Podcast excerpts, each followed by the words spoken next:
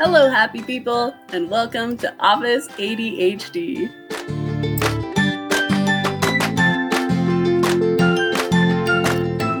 Welcome to Office ADHD. Today, I get to introduce you to one of my most favorite people ever, Doug Richens. Doug is a professional master coach of all kinds. He's like a life coach, ADHD coach. Basically, if you need a coach, he's there. Well, maybe not a sports coach. I, I don't know about that. Um, I fall short in that category. but all things that you need in your life. He's actually the very first person to really coach me on how to use my ADHD skills. Back when I was in college and I first got diagnosed, I didn't know what was going on. He was there and helped me get stepped in the right direction. Yeah. So thank you so much, Doug, for coming on the show today. You're welcome. It's fun to connect. Yeah, it is. And so Doug is also part of our adult ADHD tribe. Can you tell us a little bit about your journey, kind of getting diagnosed? And I, I know you helped out a lot of other students even when you were in college. Yeah, yeah, it was. Uh, um, we'll go back in time here, back to when TV was black and white. No, it's not. you know, growing up, ADHD was just emerging, and in the circles of my family, um, we we didn't have this language. We didn't have the understanding, and so the, the little kid growing up years uh, when I back when I was Dougie, um, it was uh, it was a lot of confusion. Um, I had a race car brain, I had a temper, and I, you know, we, we they had the overlay of parenting skills, but there wasn't this understanding about ADD. It wasn't talked about, so that was really hard. Uh, the big breakthrough for me, I think, was college. Um, I had married my sweetheart. We were at Brigham Young University, Hawaii campus, and it was gorgeous and beautiful. And the, it's a small university. It's a wonderful university, but the class sizes were small, and I was just there were all these things. I was like happy, and I was finding I was more successful, and I was trying to figure out like what is going on here. Um, and I stumbled into the book by Ed Hallowell Harvard MD called Delivered from Distraction. And oh my gosh, I thought, as I read the book, I thought this guy had been following me around my whole life, hiding behind bushes and documenting my story.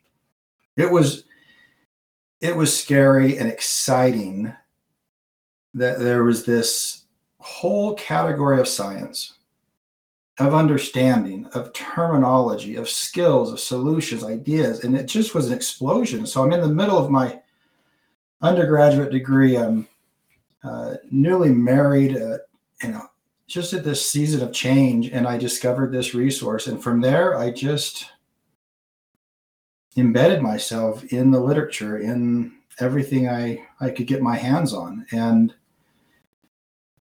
you know, was just finding answers finding ways to navigate life. Um, so that was probably the biggest, the big breakthrough for sure. Um, as I moved into my career, it helped me make career decisions. You know, I knew I couldn't sit behind a desk and type all day. Um, I couldn't have been a, a, computer programmer, like all these things I thought I'd be interested in. Um, you know, I was understanding my my brain and these realities, and it was like, why fight that? So I made so, selections and, and moved in, a, in a way that was really helpful. Um, I love that you talked about like they're like, why fight it when you can just flow with it, you know? Yeah. And, you know, over the years, having worked with hundreds of people, making this you know, experiencing this great awareness, this great awakening to this. Um, for some people, it's it, it shares my experience. It was exciting. It was like mm-hmm. finally, like here's some words, some some help. For other people, it's quite a an emotional experience. Um, there's they feel regret.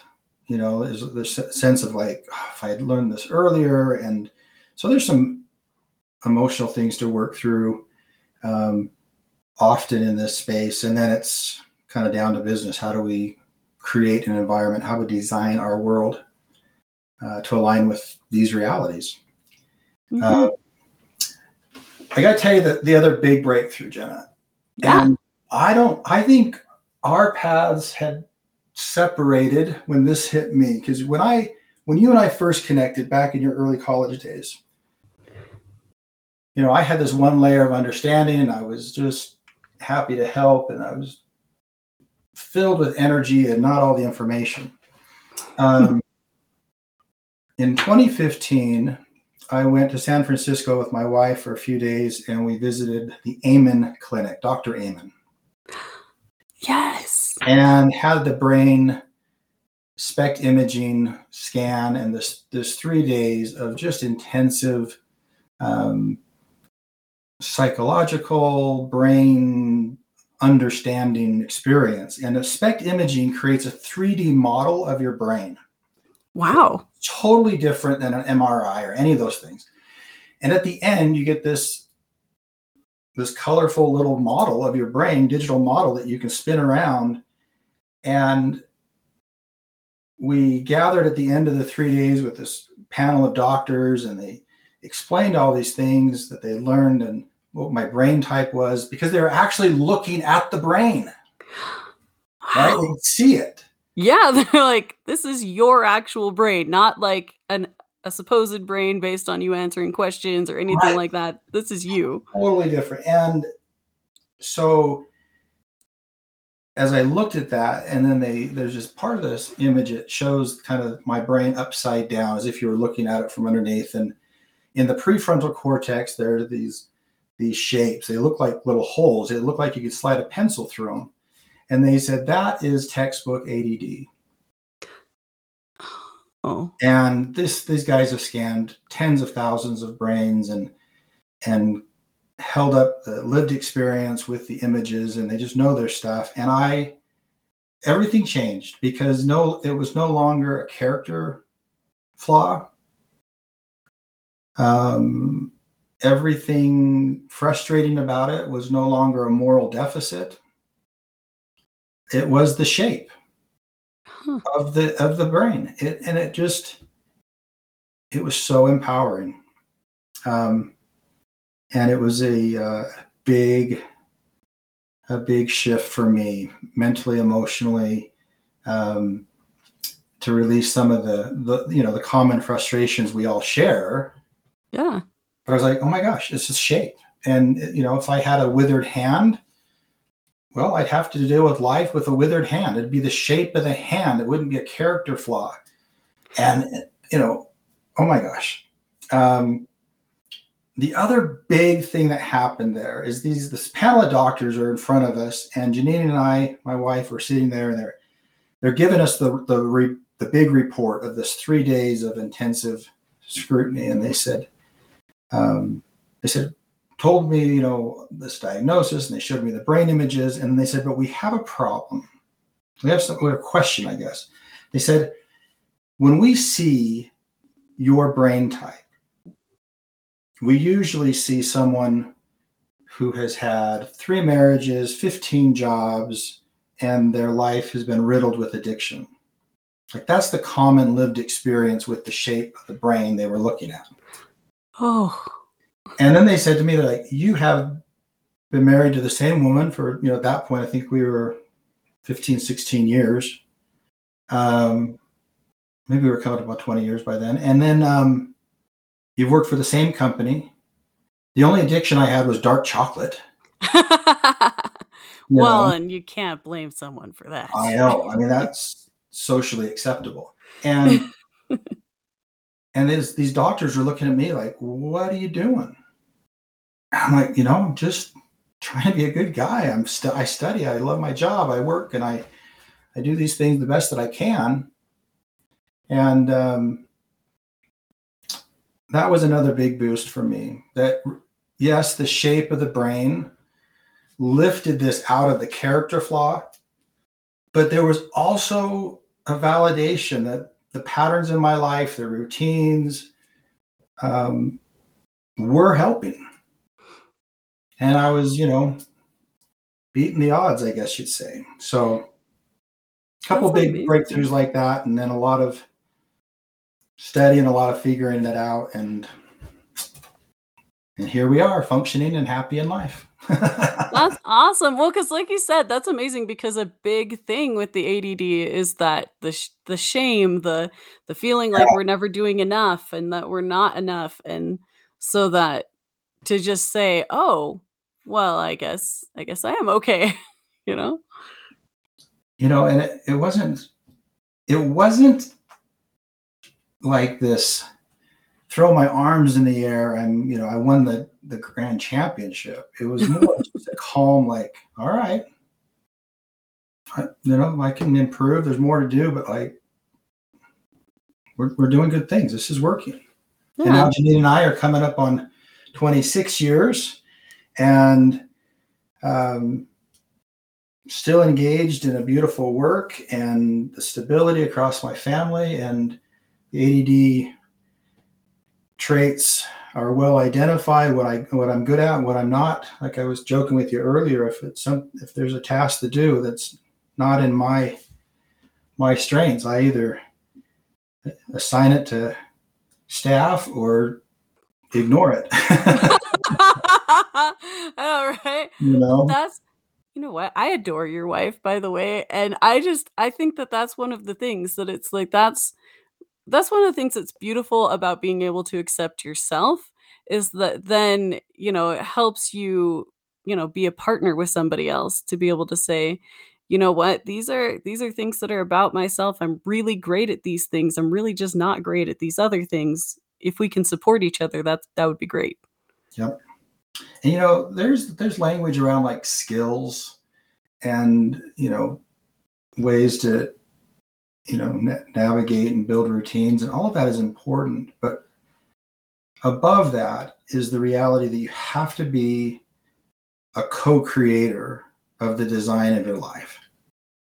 And if you're in a relationship you you have to co-create your environment so it works for both people. You have to Mhm. engineer parenting. You have to engineer and co-create um, your personal life your intimacy your everything you, you do in a shared way. Our home um, my mo- my wife was a minimalist before minimalism was a thing. And we have a beautiful home and it's it's you know decorated just with those few things that we love and there is no clutter. And that makes her happy and helps me survive. Yes. and so there's a there's a, a woman good friend of mine named kat holmes and she has worked for the biggest companies of the world microsoft and google and she's an expert on inclusion and integrated design. And as i've become friends with her and learned from her it's been fun to think in terms of okay we need to co-create a designed life that fits the Mm. realities of our bodies and brains, the needs of our children. And it's a real shift. And Yeah. and so we're you know we don't have to fight about stuff. We're just like, okay, this design isn't working. Let's we put it outside of our or we remove it from us as a character flaw and we just think about it as a functional workaround, right? And so it's helped a lot. That's great. I love that. And so now, because I know Doug so well, and I know that you are so incredibly knowledgeable in the ADHD world, I, I asked you before the interview if you could help us unpack something that's that's very difficult in a way for us to even talk about, just because it's one of the biggest weaknesses in, uh, that we feel in ADD is that rejection sensitivity or rejection sensitivity dysphoria. Um, can you help us kind of understand how do you see that in the ADHD world and deal with it? So, yeah, I okay. So, yes, there's value in the term. Um, I think there's value in the concept more than the term. It's not an officially recognized diagnosis or even an official recognized uh, a trait, but it's a shared reality that um, the impact of rejection inside of the the typical ADD brain um, seems to be much more emotional, highly sensitive. Um, and it's you know it's it's like feeling the different temperature. You know, let's say I have a, a high sensitivity to heat, and I, we walk outside and it's a beautiful 75 degree day, and you're just thrilled. You're so happy. It's 75 degrees. It's like perfect. We're out of winter. We're like, oh, this is so nice. And I have this high sensitivity to heat. I don't, but let's just imagine and I feel like it's 90 degrees. And I'm like, oh my gosh, this is, I'm dying. I'm going inside. This is ridiculous. right. And you're looking at me mm-hmm. going, what? And yeah. there's this, there's a sensitivity to this. And so the reality of, um, you know, losing a job or making a mistake or, you know, some other element of frustration someone else may like oh, water, water off my back, whatever. Mm-hmm. Moving on, and and so the realities of being feeling a sense of rejection, betrayal, and having it have such a high impact is, is, real. Here's the problem: is that it can imitate a mood disorder. And if you're in a oh. medical, you know, diagnosis world, and someone is not looking at this through the lens of ADD and they don't have the sensitivity to these realities of the ADD brain. And they're just looking at the behavior, it's really easy for a doctor, psychologist, whomever, to kind of swing this into the mood disorder category. Oh, that's and so, that, uh. Oh. so then the prescriptions are going to, you know, pr- provide or recommend and all this stuff, and all of a sudden you're pouring in all this stuff in your brain, which is just like not at all needed. Huh? Does that make sense?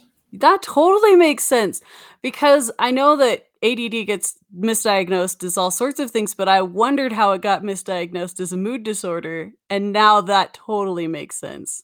Yeah. Yeah. Ah.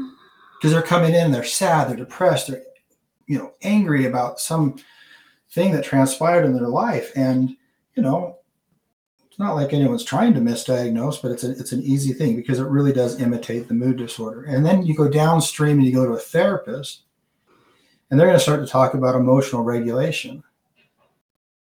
And emotional regulation is a very important part of coaching and training an adult with ADD. However, it's, so different. And so you're, you know, if, if you happen to land in a with a therapist that's unaware of these differences, um, and they're going to be talking to you about emotional regulation in in a way that you could never accomplish.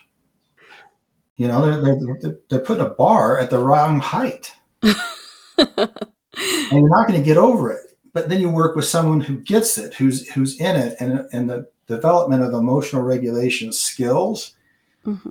inside of the ADD brain and model so so effective. Oh, that totally makes sense. Well, and especially even going back to talking about, like you said, when you did your brain scan, there's just a different shape, and it's like, yes, I want to regulate my emotions, but I have to do it in a way that makes sense for my brain type. Yeah and you know we we understand that the comorbidity of a shared issues with ADD is really common, right? Mm-hmm. Uh, where there's a high propensity towards addiction. So then a close look at what you're bringing in in form of chemicals or behavioral uh, issues, right? And that that has to be addressed in the ADD brain way. Um, being a highly sensitive person which is a beautiful thing. Mm-hmm. Moving forward in that, again, in context of the other reality of the ADD brain. So if they, yeah, rejection sensitivity is is a real thing, and as you seek support, you just got to make sure you're you're working with someone that's going to take this into account, and and you know as it really should be it's highly specialized for sure, and it's I think it's a lot of mistakes get made there, and people spend lots of money, lots of time. Then they break the code that this they're running down the wrong track, and then they're just more hurt and burnt out and tired and they turn to self-soothing they turn to chemicals they turn to addiction. They ruin relationships and um, it can be a pretty vicious cycle. Yeah well and we're just so prone to addiction anyway like you know how if we start down a path that is addicting we are more prone to develop an addiction anyway. Yeah. So. You know and it, it is and we overreact. Mm-hmm. we overthink over everything. Yes.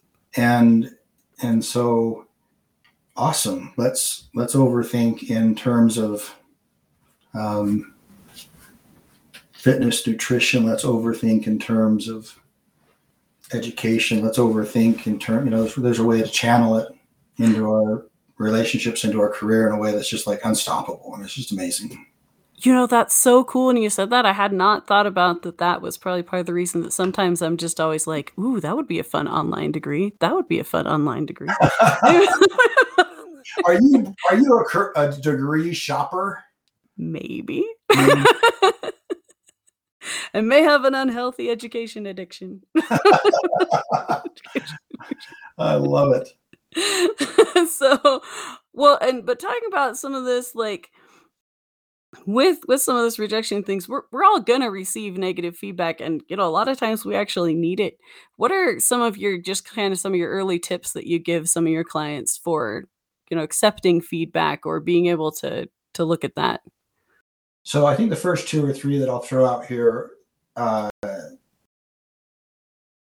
maybe are a little bit more common. The, the the last one is quite unique. So where we usually start off is you know feedback feedback, right? I mean that's just the breakfast of champions, right? It's free Mhm. education. We have to frame this up for what it really is. Um, and that's nice on the surface, but to do that in a session in a way that it really there's a real breakthrough with it is is a beautiful and an intense thing. I love taking them to the reality of hidden rules. Um, they get negative feedback. They get feedback from a from a director or boss at work or something, and they're confused and they're hurt and they're you know it's like hang on, there are a lot of hidden rules to function in society. Which one are you not seeing? And we can externalize it, right? What's the hidden rule there? If you're 23 years old and you want to be a bank teller and you go in for an interview, right? There are rules, unwritten and hidden, of, of what they're kind of looking for. Huh. And, and if you show up outside of that behaviorally,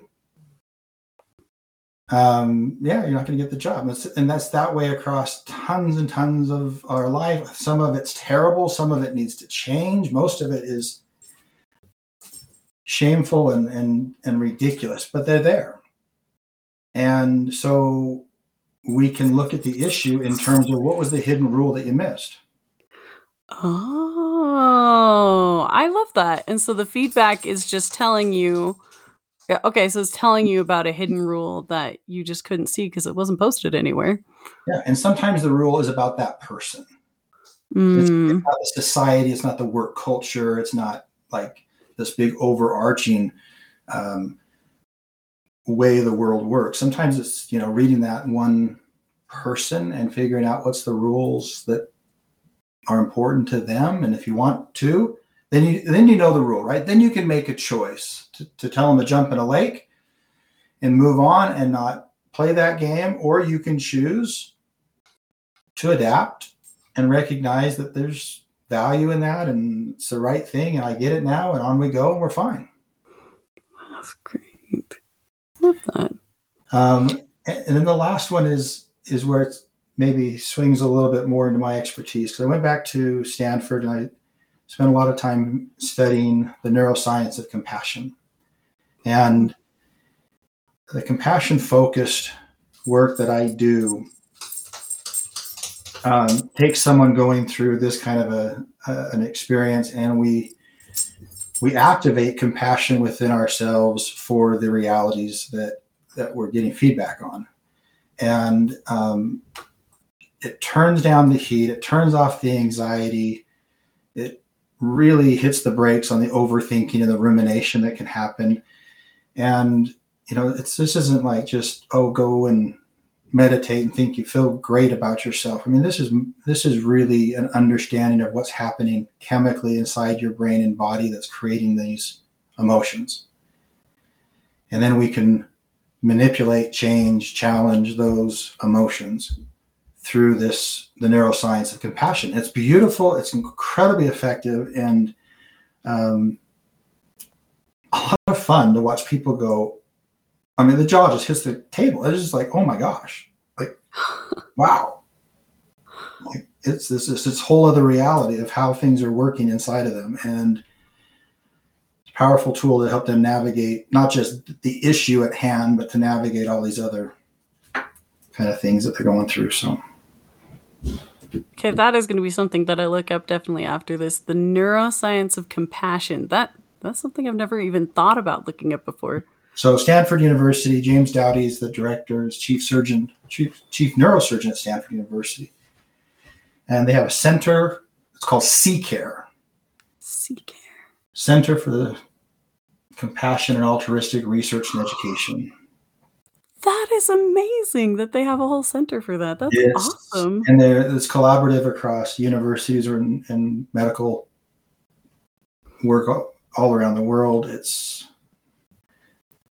it's exciting and it's a pathway, I think, um, to reframe uh, the anxieties and, and the depression as, as clients come in and they're experiencing these kinds of things, whether it's ADD or not. Um, they've worked in cognitive behavior therapists. They've tried this, they've tried that. And um, as we do the compassion work, the compassion focused coaching and work, um, huge progress. It's just awesome. Works really well. That's awesome. And just you know, turn the conversation a little bit. What what got you into coaching? Like what what excited you about the idea of coaching and being a coach?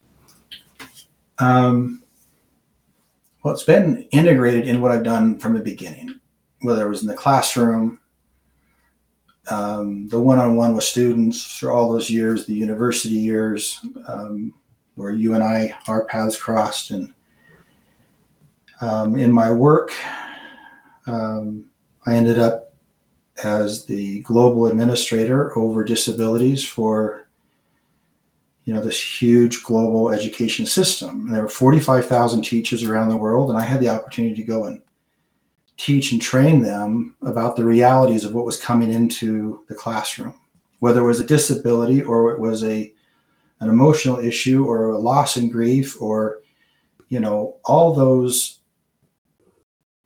difficulties in our lives. And as that comes into the classroom how do we accommodate and adapt and have a great learning experience then I went up from there to the whole institution and worked across abuse and suicide prevention and mental illness and disabilities, incarceration, and on and on.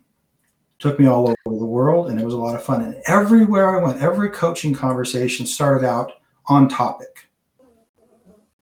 Like we're here to talk about this issue. We get going, and about, I don't know, at some point in the conversation, it would swing and the and the person I was talking to would be like, "Hey, you know what? My wife's struggling with this, or my spouse, my son, whatever, or me, you know." And and it was like, there we are, we're coaching. So I've been doing it all the way along.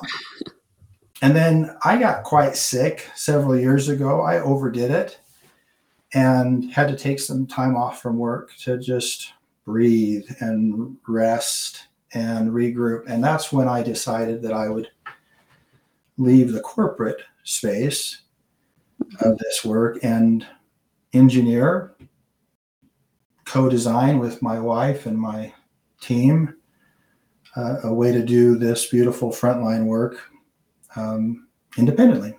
And so that the preparation started then and eventually made the made the formal change and it's just out of control. We love it. That's amazing. And and I love how much you bring in the fact that you know it's it's a great thing. It's a beautiful thing to have that help to be able to say, you know what, we're to like you said co-design this that you know, you're not you don't have to do it alone. Yeah. Yeah. And it's it is an engineering and it's a discovery. Um, I think my years in the corporate environment, um, one of the things that went really well was the I don't know the cross department collaboration, right? Making sure that all the teams were in alignment with what we were proposing and moving forward. And it was slow, it was hard. Now that is a very slim, trim network, right? It's just a few of us, me. But the spirit yeah. of like putting putting an idea on the table, you know, comparing it, this it's just all that collaborative work still comes into play and it's just a little easier to pull the trigger now that it's just us, but I believe it. And I know that you work with all sorts of clients, but what's something that you love about your ADD clients? Oh my gosh. Um, they're my people. right? Like I get it. Um, mm. The pain, the frustration, the awakenings, the bright spots. Um, I've experienced it and it's so it's it's it's beautiful in that regard. I think it's helpful for adults with ADD to come in and to see, um, you know, my reality, my life, and then also to be able to see some possibility what they're doing that we can design and, and live a very healthy, happy life. Um, the other big thing is what's toxic for us? Um, that's a fun place to go. Um, yeah, Netflix is great, right? And and it's we all want to every once in a while just binge watch something. Um, but how does it affect the ADD brain? What when does it cross the line as you know, turning the day off and becoming, you know, a, a, something that's toxic, right? And so we often we get into pornography issues, we get into, you know, compulsive behaviors, we get into food issues, we get into anger issues, and um, you know, we and we just can look at it through the, the level, the degree of toxicity that that's bringing into you versus with someone else. It separates this from it being a moral issue or a character flaw, and they begin to make better choices. And that is so fun to watch. Like that's amazing, right? And they're choosing to, you know, steer away from this or to integrate something new into their life that's not toxic, that's helpful um, and then relationships get better. Big hugs from their partners saying, "Oh my gosh, thank you." You know, those are sweet, sweet experiences, and and we laugh our way through it. Little, sometimes some tears, but usually we just smile our way through through the sessions, and um, I love it. It's all good. Oh, that's great. That's amazing. And like you said, just being able to look at it and say, you know what, this is just this is something that's happened. This is the way. Let's let's see if we can get out of the toxicity instead of, you know, seeing it as a shame, you know? Right. And it's so easy to like the AD brain can just slip into addiction. It's just like yes. a gentle blanket. Like, right? It's a, it's just this place of self-soothing our sensory stuff is on overload. There's a lot of pain during the days, a lot of frustration. The peaks and the valleys hit hard. And, you know, that, that drive to go escape is mm-hmm. it's just there. And so, great. Let's engineer that. I'm going to take a nap every day at two. I know exactly what I'm going to wear. You know, I'm not every day, but like, like engineer yeah. your day so you can get that shut down, that reset um, caffeine, pretty toxic for me. Not all ADD brains, but really, really hits hard. But an amino acid kind of natural caffeine pre workout kind of drink just is smooth and doesn't give me the, the heavy hit. So I found a solution there. So in the afternoon, I can, I don't drink a, a caffeine drink. I'll drink this, you know, energy, not energy drink, but kind of this pre workout natural supplement drink. And it's wonderful. Yeah. Well, and like that's amazing. Well, yeah, because like you said, that's great. That's amazing. Because like you said, use something. Say, yes, I need something here. What can I fill in? And instead of well, because besides the caffeine not necessarily being good for you, like the, you know, you're you're getting it through soda or something like that, you're getting all this other things. Why don't we replace it with something that is gonna still give you the benefit you're after, but not give you all these drawbacks? Yeah. Yeah. And you know, here's another huge thing on this. In my work, I um, had oversight regarding um, work done in prisons, um, faith ministry work done in prisons. And I had, I had the opportunity to travel. I've been in well over 100 prisons around the world, from you know where I live here in Utah through the United States to youth detentional facilities in Brooklyn, federal max facilities in Georgia, um, prisons international, Rwanda, all over the world. Wow. everyone who's incarcerated has had trauma has has addictions. Like it's just it's just like the way the uh, you know it's just the path. And as i've been able to give talks and speak um, this is a soft place to begin to say you know when have you felt confused about the way the world works? I'm not diagnosing a whole room full of, you know, adults in custody and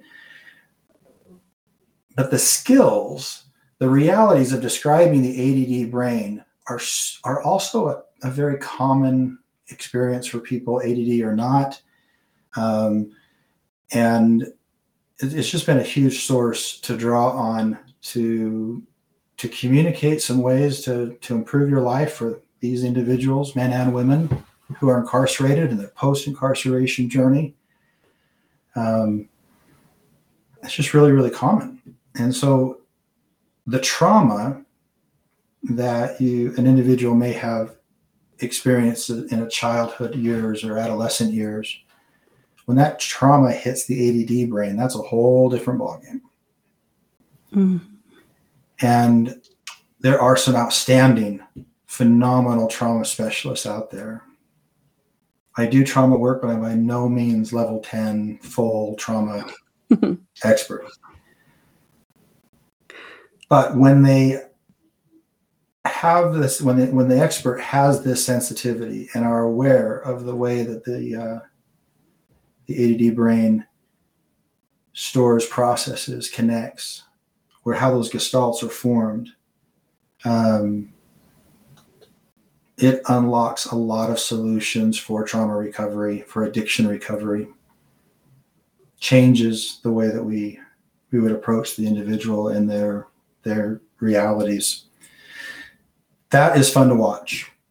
You know, and so someone will come in and the, the trauma realities are beyond me and I know exactly where to send them and um, they reach a place of stability and kind of a, the right point, they can swing back through my my work and continue to progress. Um, that's another part of working with this this group that's just exciting to to participate in. That's amazing. Well, and that that is a a really comforting thing to know too to you know when you're looking for a coach or entering the coaching world to know that you guys know each other and that you know, if there's something else specific somebody needs, you're like, you know what? I'm in the coaching world. I've got somebody that you can go work with them. If you get to a point where it's better to come back to me, that's great. But otherwise, let me let me give you the person that's specialized where you need it. Yeah, yeah, and that's what we worked really hard to put together with clinical psychologists, trauma specialists, fitness, nutrition, marketing strategy, all these different expertise inside of our our team. And so it's um, because you know it's just ridiculous to think you can do it all and and be the one-stop shop and anyone that's selling themselves that way is misrepresenting on some level i think but you know we want to do what's right for individuals, and if they can pass through and get, you know, on the right track into the right lane with the right people, man, progress is just awesome, just phenomenal. That is always fun. That is the funnest thing is to see somebody go from one place to another, and you're like, oh, yes. Yep. So, one thing I like to offer all my guests is a chance to send a message out there because, especially a lot of people listening, they may be new to ADHD, they may still be kind of struggling. What are some words of encouragement you'd like to send out to them? Mm. oh, it's all good and be good. Um, just be sensitive in all things. Be sensitive. Mm-hmm the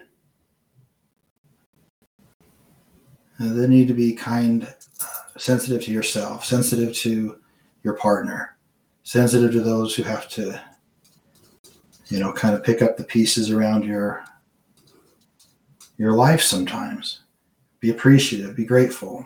Um, I would, uh, you know, setting expectations in the ADD world is, a, is an interesting thing um, we can kind of get a little manic sometimes, and we can think we can take on the world. I don't. I, I like to shift from setting expectations to setting appreciations, and reach a place where we're really we're striving to be fully appreciative of this reality in my life. And in the context of that, I'm going to make some, there's goals and I'm going to make improvements. I'm going to succeed. I'm going to be more successful in anything I'm doing. But the goal isn't to an expectation, it's to a state of appreciation about some piece of your life. Um, and it's it's a beautiful shift. So I would just encourage people to be sensitive, be kind to themselves, and make those uh, hire the right people, surround yourself with the right design, uh, and and get yourself in a, in a state where you can thrive. You know, that's what it's all about. So, is that helpful? That is super helpful. That I love that. I love that idea of making a state of appreciation your project because like you said we all love projects and and we definitely do get into manic modes of yeah i can do that and yeah i can do that and so being able to change it into appreciating the things that are in our life and the people that are in our life and uh, you know appreciating it you know as a project and being sensitive to what we're doing. Yeah and you know if you if you put your the ADD brain you look at form equals function and you remove it as a character flaw. And then you open up with your inner circle and you say, Here are four or five corners of my life. I have a, a, part of me that's about relationships. There's a part of me about intimacy. There's a part of me about work. There's a part of me about whatever. And you allow people to like just kind of surrender, co-create, build that uh, that structure around your life. Um, throw a lot of junk out, clean out your life. If you get stuck, work with people who help you get unstuck that understand ADD. And then, um, you know, you just you can kind of get into the group. There's a, um, I was with a client a few months ago, and we had done a three hour kind of extensive breakthrough session with her. And it was awesome. It was so powerful. There were just a, just a lot of things she needed to release, and um, she said the sweetest thing to me. We were, she was leaving, and you know, she just she want. I think you know, she just wanted to say thank you, but it came mm-hmm. out like this, and she said, "What is it like?" To have your work be so perfectly aligned with who you are. And Jenna, I'm telling you, I just I teared up. It was this thing is you know you, you you get in the thick of work and you're like, yeah, I, I like what I do. I'm built for this. I'm, it's all good. And to have that acknowledged, I was like, wow, I, I reached a state of appreciation that uh, that I was seeking for. Not validation, No. not validation, but really, it's just like, thank you. Wow. And it's just, that's what I, that's, that's, that's what you're after, right? That's in your relationships, in your professional life, your whatever. To get to a point where you're like, someone would say to you, hey, you are like perfectly built for what you're doing Yes. right? And the alignments there. Um, that's possible. Just that's the work we do. That's amazing. Well, thank you so much for coming on the show today. This has been amazing. You're welcome. And everyone out there listening, you have a great day. Thanks so much for listening. To learn more about anything we talked about today, head over to officeadhd.com. Remember to like, subscribe, and share. And have a great day. We'll see you next time.